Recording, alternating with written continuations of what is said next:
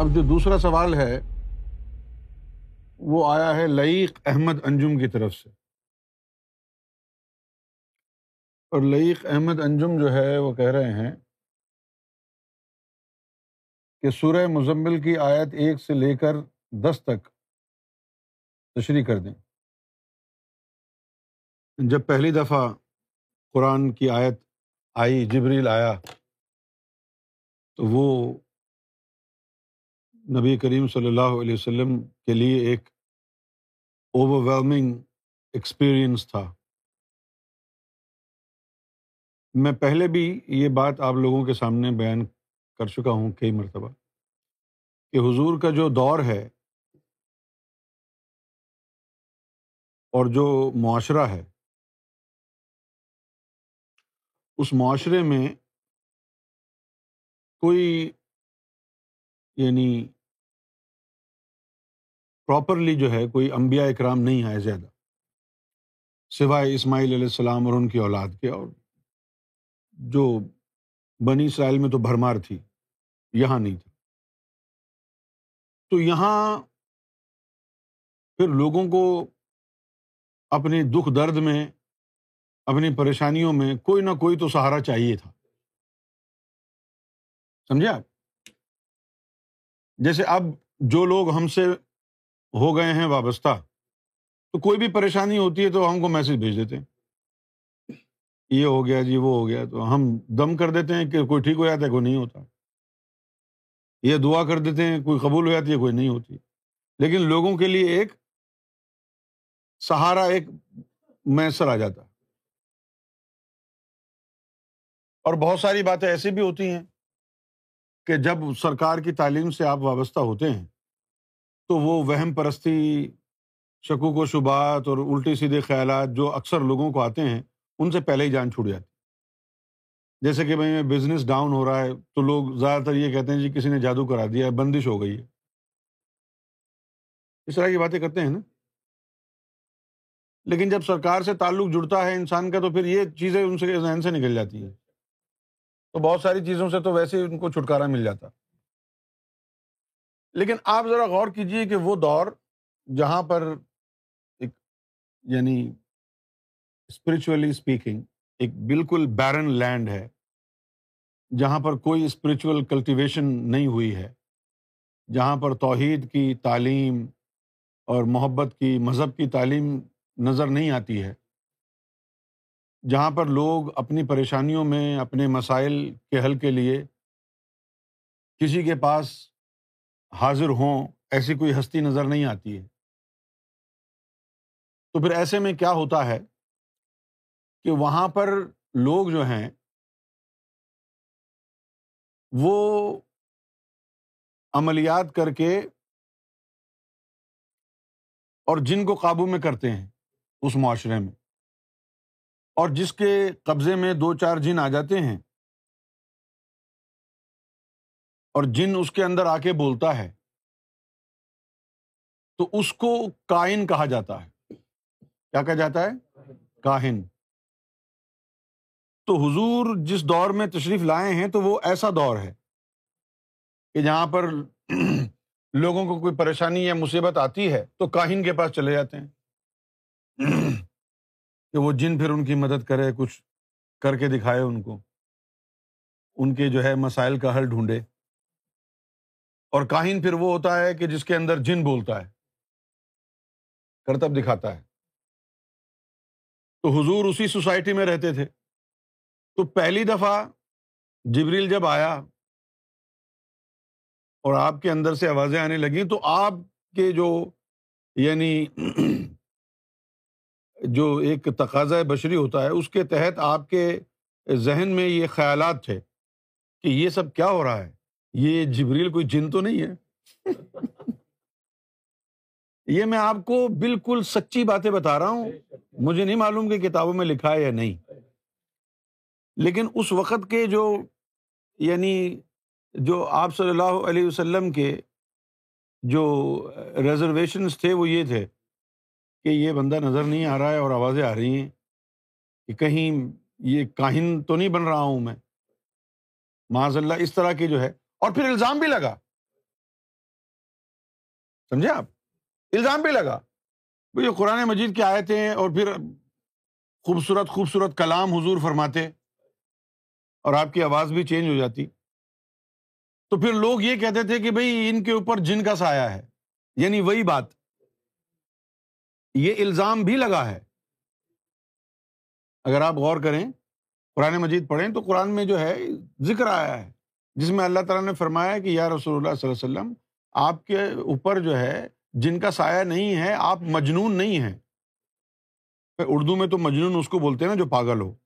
لیکن اس کا اصل مطلب یہ نہیں ہے۔ مجنون کا مطلب وہ ہے جس پر جن سوار ہو۔ مجنون کا مطلب کیا ہے؟ جس پر جن سوار ہو۔ تو جب قرآن مجید کی آیتیں آپ پڑھتے تھے کیونکہ کسی مدرسے میں گئے نہیں اور اتنا اعلیٰ کلام پڑھ رہے ہیں، تو لوگوں نے کہا جی ان کے اوپر جن ہے کوئی۔ یہ قرآن میں ہے۔ اب جو پہلا انکاؤنٹر ہوا ہے، وہ پولیس والا انکاؤنٹر نہیں یعنی آمنا سامنا۔ پہلا جو یعنی انکاؤنٹر ہوا ہے جبریل کے ساتھ، اس میں یہ آپ کے جو ہے یہ خدشات تھے۔ پتہ نہیں کون ہے؟ کیوں آیا ہے؟ جن تو نہیں ہے کہیں۔ اب وہ واقعہ ہو گیا۔ اب جب وہ کہہ رہے ہیں، اقرا، تو آپ پڑھ نہیں رہے۔ تو اس کے پیچھے یہ نہیں تھا کہ آپ پڑھ نہیں سکتے تھے۔ اس کے پیچھے آپ کے ریزرویشن تھے کہ یہ جن تو نہیں ہے، کیا بلوا رہا ہے یہ مجھ سے؟ اس کے جب اس نے، جبریل نے کہا کہ اقرا، تو اس کے جواب میں آپ صلی اللہ علیہ وسلم نے فرمایا، انا لئیسا بقار ہے لوگ اس کا ترجمہ کرتے ہیں کہ میں پڑھا لکھا نہیں ہوں۔ لیکن اس کا معنی جو ہے، اس وقت کی عربی میں ہے کہ میں نہیں پڑھوں گا۔ میں نہیں پڑھوں گا۔ یہ نہیں ہے کہ میں پڑھا لکھا نہیں ہوں، قاری نہیں ہوں۔ لیکن پھر وہ جبری علیہ السلام نے جو ہے، پھر جو ہے وہ سینے سے لگایا۔ سینے سے لگایا، آپ کے اندر بھی نور تھا، جبریل کے اندر بھی نور تھا۔ تو سینے سے جب لگے، تو پھر جو ہے وہ تصدیق ہو گئی کہ یہ کوئی جنوین نہیں ہے۔ لیکن وہ ایکسپیرئنس جو تھا جبریل سے ملاقات کا اور پھر پہلی وہی کا، وہ اتنا اسٹرانگ تھا، اتنا اوور ویلمنگ تھا کہ آپ جو تھے وہ maybe it was shocking shocking وہ چیز ہوتی ہے جس کو آپ ایکسپیکٹ نہیں کرتے۔ Anything that you don't expect and it happens is shocking صحیح ہے نا؟ اچھا بھی ہو سکتا ہے، شوق برا بھی ہو سکتا ہے۔ سمجھے؟ تو مطلب کیا سمجھ؟ شاکنگ کا مطلب کیا ہے؟ کہ آپ ایکسپیکٹ کریں اور وہ نہ ہو تو وہ شاکنگ ہے۔ تو نبی کریم صلی اللہ علیہ وآلہ وسلم کے ذہن میں یہ بات پہلے سے چل رہی تھی۔ کاہنوں کو بہت برا سمجھتے تھے۔ آپ۔ اب سمجھ رہے میری بات کو؟ کاہنوں کو بہت برا سمجھتے اور پھر غار ایرا میں یہ واقعہ ہو گیا تو آپ کو یہ خدشہ تھا کہ یار یہ کوئی جن ون تو نہیں ہے کہیں۔ خیر، وہ جو پہلا، پہلی ملاقات تھی، پہلی وہی تھی، وہ آ گئی اور آپ کو بخار سا ہو گیا۔ اور پھر آپ گھر گئے۔ اور خدیجت القبرا کو کہا ضم لونی ضم لونی کہ مجھے چادر لپیٹ دو، چادر لپیٹ دو۔ سمجھے آپ؟ تو اب وہی جب نازل ہوتی، تو اس کے جو آفٹر میچ تھے، وہ یہ تھے کہ آپ کپڑا اوڑھ لیتے۔ کپڑا اوڑھ لیتے۔ یہاں پر بھی اس کا ذکر آیا، یا ایوہل مزملو، اے کپڑے میں لپٹنے والے، اے کپڑے میں لپٹنے والے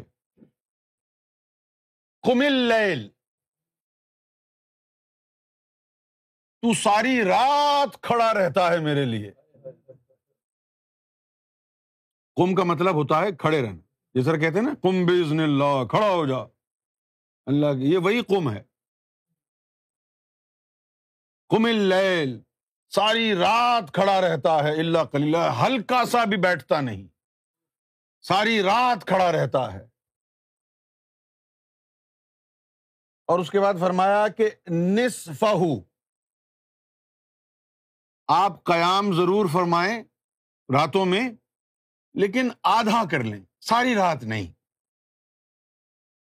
یعنی حضور کی جسمانی جو مشقت ہے، اس کے اوپر اللہ تعالی جو ہے، وہ ایک محبت کا اظہار کر رہا ہے۔ اور یعنی ہی از ایکسٹینڈنگ کمپیشن یار، یہ بہت زیادہ کر رہے ہیں آپ۔ You don't need to do all this تو پھر فرمایا کہ آدھا کر لیں۔ پہلے تو یہ کہا کہ آدھا کر لیں یعنی ساری رات کھڑے ہیں تو آدھی رات کھڑے ہو جائیں قیام میں۔ اور پھر اس کے بعد کہا کہ اون کس من ہوں کلیلا یا پھر جتنا آپ ساری رات میں کھڑے ہوتے ہیں، اس میں سے چلو آدھا نہیں کر رہے تو تھوڑا کم تو کر لیں۔ ابن کس من ہوں کلیلا جو بھی ہے، اس میں سے کم کریں تھوڑا بہت۔ یہ پورا نہیں چلے گا۔ آپ بہت زیادہ اپنے آپ کو مشقت میں ڈال رہے ہیں۔ اور اس کے بعد کہا کہ اوزد علیہ اب اس کا مطلب کیا ہے نا؟ یہ مولویوں کو، مفتیوں کو نہیں پتا۔ مفسرین کو نہیں پتا۔ کیا ہے اس کا مطلب؟ اوزد علیہ اوزد علیہ کا مطلب ہے اس کو بڑھا لیں۔ کس کو؟ او زد زد کا مطلب ہے زیادتی کرنا، بڑھانا انکریز او زد علیہ، اب اس کو بڑھا لیں۔ کس کو؟ ابھی تو آدھا کرنے کا بول رہے ہیں۔ تو بڑھانا کس کو ہے؟ ہاں یعنی؟ اوزد علیہ ورت تل قرآن ترتیلا۔ لیکن یہ جو پہلے لکھا ہے کہ اوزد علیہ اس کو بڑھا لو، وہ کس کو بڑھانے کی بات ہو رہی ہے؟ کس کے بڑھانے کی بات ہو رہی ہے؟ حضور کے ساتھ سامنے آپ کے جسا ہے مبارک بیٹھے ہیں۔ ان کو لگائیں عبادتوں میں، ان کو لگائیں قرآن کی تلاوتوں میں۔ اوزید الہی ان کو، ان کی زیادتی کریں۔ جسمانی نہیں۔ ورنہ آپ بتا دیں، وہاں تو کہہ رہا ہے اوین کس من ہوں کلیلہ یا جتنا آپ کر رہے ہیں اس میں سے تھوڑا بہت کم کر لیں اور پھر فوراً اوزی دے لے اس میں زیادتی کر لیں۔ یعنی اس کو بڑھا لیں۔ اب مولوی نے کیا کیا؟ تھوڑا کر لیں یا بڑھا لیں۔ ابے پاگل ہو گیا ہے۔ اللہ کم کرنے کی بات کر رہا ہے، تم زیادہ کی بات کیوں کر رہے ہو؟ نہیں جی لکھا ہوا ہے زیادہ کر لو۔ تو کس کے لیے لکھا ہوا ہے زیادہ کر لو؟ یہ تو بتاؤ۔ کم کر لیں جسمانی مشقت کو۔ اوزد علیہ وہ چیز نظر آ نہیں رہی آپ کو، جس کی زیادتی کی بات ہو رہی ہے۔ لیکن وہ کس چیز، کس کو نظر آ رہی تھی؟ وہ اللہ کے رسول کو نظر آ رہا ہے کہ آپ کے جس سے نکل کے سامنے بیٹھے ہیں۔ کہا کہ ان سے کرائیں زیادہ عبادت۔ اوزد الیہ ورتل القرآن ترتیلا۔ کہ کبھی اس سے تلاوت کا بولیں، کبھی اس کو بولیں، کبھی اس کو بولیں، کبھی اس کو بولیں۔ کبھی قلب کے جسوں کو، کبھی روح کے جسوں کو، کبھی نفس کے جسوں کو۔ ان کو لگائیں، پھر ترتیل بھی پیدا ہوگی۔ صرف زبان سے قرآن نہ پڑھیں، ان ان کو بھی لگائیں۔ اور اس کے بعد کہا کہ انا سنلقی علیہ کا قول سکیلا او ہو ہو۔ ابھی تو بہت جو ہے بھاری قسم کا کلام آنے والا ہے۔ کیا کہا؟ وہ کون سا کلام تھا؟ الف لام را تل کا آیا تل کتاب الحکمہ۔ وہ اس طرف اشارہ ہے کہ انا سنلقی علیہ کا قول ثقیل ابھی تو ہم بہت ہی ثقیل، بہت ہی بھاری بھاری بھرکم کلام بھیجنے والے ہیں ابھی ہم۔ تو آپ جو ہے زیادہ شفٹ کر دیں اپنی توجہ کو باطن کی جانب۔ اور جو جسمانی مشقتوں میں اپنے آپ کو ڈال رکھا ہے، وہ یا تو آدھا کر دیں یا کچھ تو کم کریں۔ ایسے نہیں چلے گا۔ کچھ تو کم کریں۔ اور پھر فرمایا کہ ان لکا فی نہار سبہن طویلا۔ اور دن بھر آپ کو فرصت نہیں ہوتی ہے کیونکہ آپ نبوت کے کام کاج میں لگے ہوتے ہیں، بزی ہوتے ہیں۔ اب رات کا ہی وقت ہے تو ہم یہ نہیں کہیں گے، بالکل ہی ختم کر دیں۔ ٹھیک ہے، کریں، لیکن تھوڑا بہت کم کر دیں۔ نہار تو دن کے وقت کو کہتے ہیں۔ اور اس کے بعد ہے وز کو رسم ربی کا و تبتل تبدیل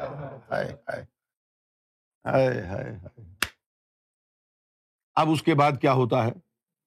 اللہ فرماتا ہے کہ یا رسول اللہ، یہ جو اس میں ذات کا جو ذکر ہے، اس کے اندر کھو جائیں۔ باقی ساری عبادتوں کو چھوڑ دیں۔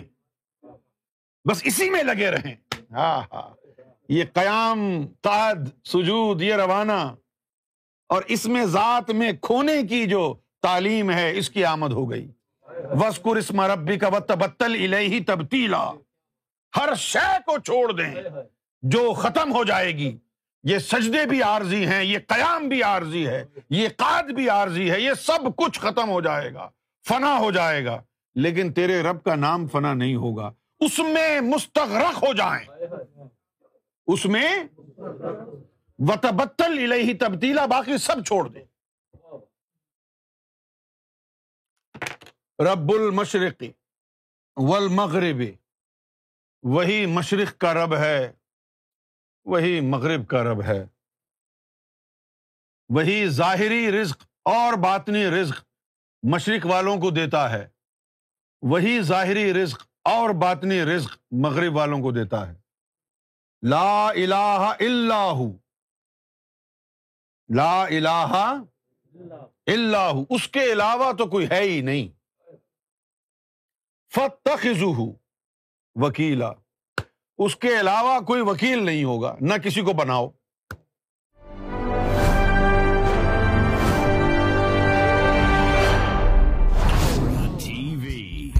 Bringing light love and peace in your life